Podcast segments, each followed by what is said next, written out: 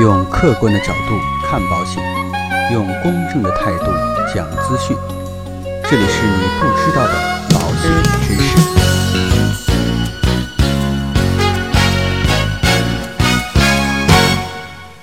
好，各位亲爱的朋友们，那昨天呢，我跟大家分享了呀，如何通过朋友圈来打造个人的形象。今天呢，我们就继续来跟大家来探讨朋友圈展业的话题。那今天呢，跟大家聊三个方面。第一个呢，就是微信朋友圈要怎么发；第二个，如何跟好友进行互动；第三个呢，手把手教大家去发我们的朋友圈。那我见过很多同业的伙伴呢，每天都很勤奋的发保险类的朋友圈，从理念到产品，从需求激发到一一处理，坚持几天下来，终于被好友屏蔽了。俗话说啊，天道酬勤，为什么有时候却会收到相反的效果呢？下面我们来看一下这些朋友圈出了什么问题。先看第一个反例啊，我们把它叫做悲情卖惨。其实这种朋友圈说白了就是消费别人的哀伤。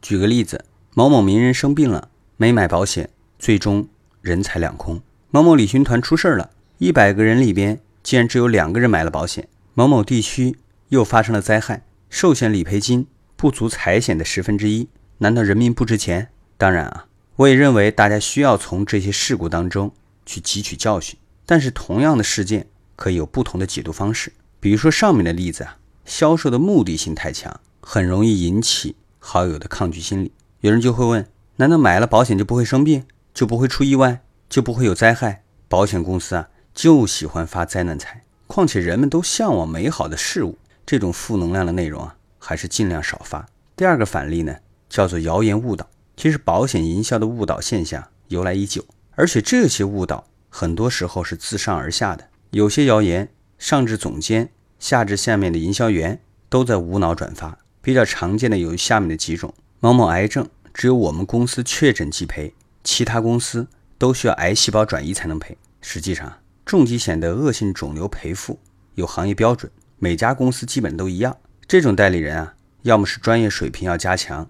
要么就是人品有问题，故意去误导消费者。还有的说呀，某某保险公司偿付能力不达标，小公司的倒闭风险不容忽视。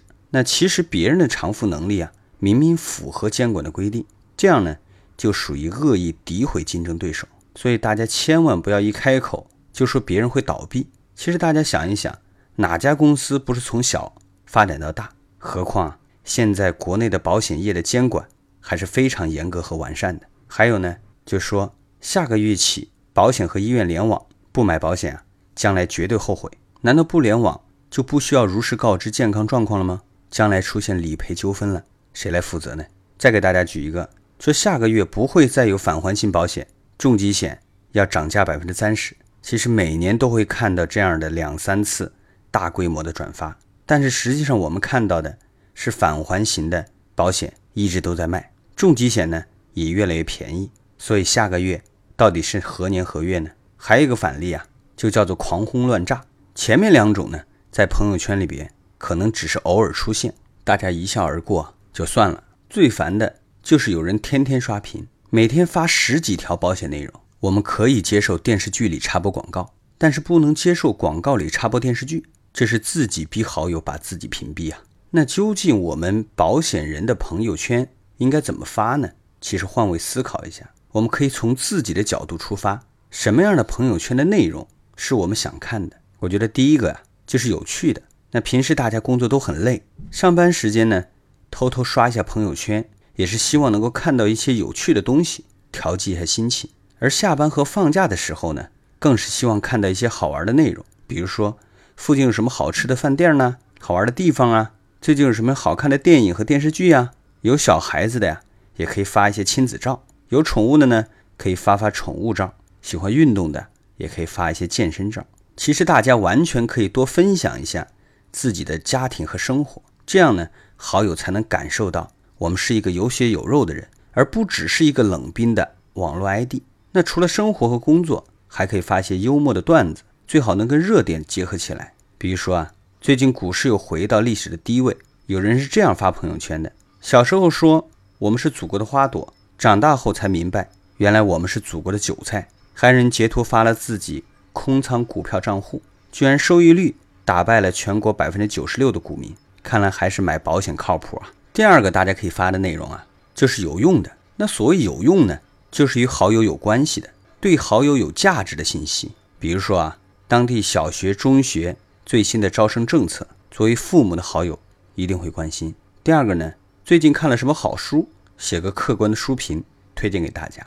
第三呢，如果在旅游的时候啊遇到宰客，如何去维权啊？像这样的都可以。当然呢，我们作为保险从业人员，保险对于好友。肯定也是有用的，所以呢，大家也可以发一些相关的内容，比如说啊，看完我不是药神，给大家科普一下各种癌症药多少钱，医保能报销多少，商保能报销多少，或者说呢，保险代理人给自己买什么保险，为什么要这样买，别人能否参考？要么就是啊，社保养老金一个月能领多少钱？要追求高品质养老，是否可以通过保险解决？其实保险的内容啊，要从好友的角度去出发。简单明了，说清楚，对好友有什么好处？为什么他们需要？千万不要一上来就被公司教的话术，什么欠债不还、离婚不分、诉讼不给、遗产税不交，这个呢，跟绝大多数人呐都没有太多的关系。还有啊，发朋友圈要注意发送的时间和频率。应该说，在解决了发什么内容的问题之后啊，我们再来讨论一下内容的发送时间和频率有什么样的讲究呢？其实大家可以仔细去观察，很多人起床之后啊，首先会看一下朋友圈，朋友做了什么事儿，有什么样的新鲜事，有没有什么样的重大新闻。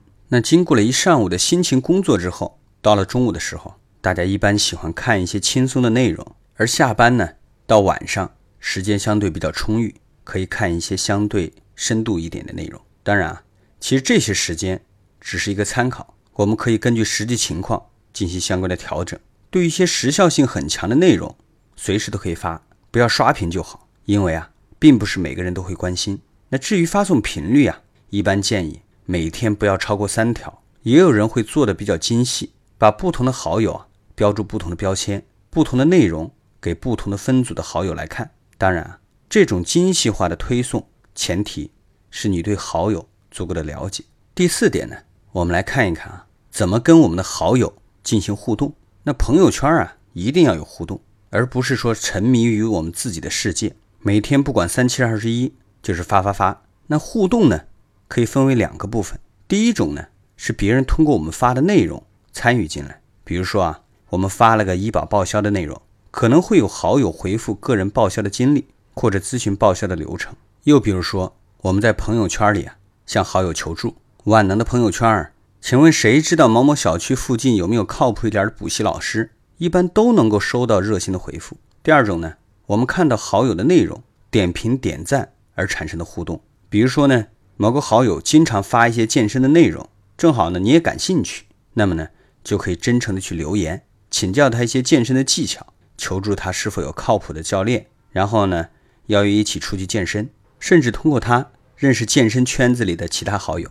大家不用担心麻烦了别人，其实这些呢都只是举手之劳，而且通过这样一来一往，大家就产生了联系，也就有了共同的话题。那也许刚开始啊，没什么人关注我们的朋友圈，更没有评论、点赞或者是私聊，这都是正常的事情。我们要调整好自己的心态，每隔一段时间呢，我们要回顾一下自己发的内容，哪些有互动，哪些没有，好友比较关注哪些方面的话题，以后有什么样的内容可以去调整。通过不断的总结和反思，逐渐改进和提高。其实呢，朋友圈啊，它的经营就像我们去追求一个女孩子，从相识、相知再到相恋，总会有个过程。那今天呢，我给大家介绍了一些朋友圈经营的方法和思路。当然啊，其他的社交平台也可以去参考和运用。最终呢，我们的朋友圈应该让好友感觉到我们是一个真诚、专业、有趣、热爱生活。充满正能量的人，同时呢，还能让他们觉得可以学到很多有用的知识。我相信呢，这样的朋友圈，任何人都不会拒绝。当然啊，也希望我们每位保险人都能够真诚、用心的坚持下去，终有一天会收获到意想不到的惊喜。那今天的节目啊，到这里就告一段落，请大家千万不要忘记点击订阅按钮来订阅我们的节目。让我们下期再见。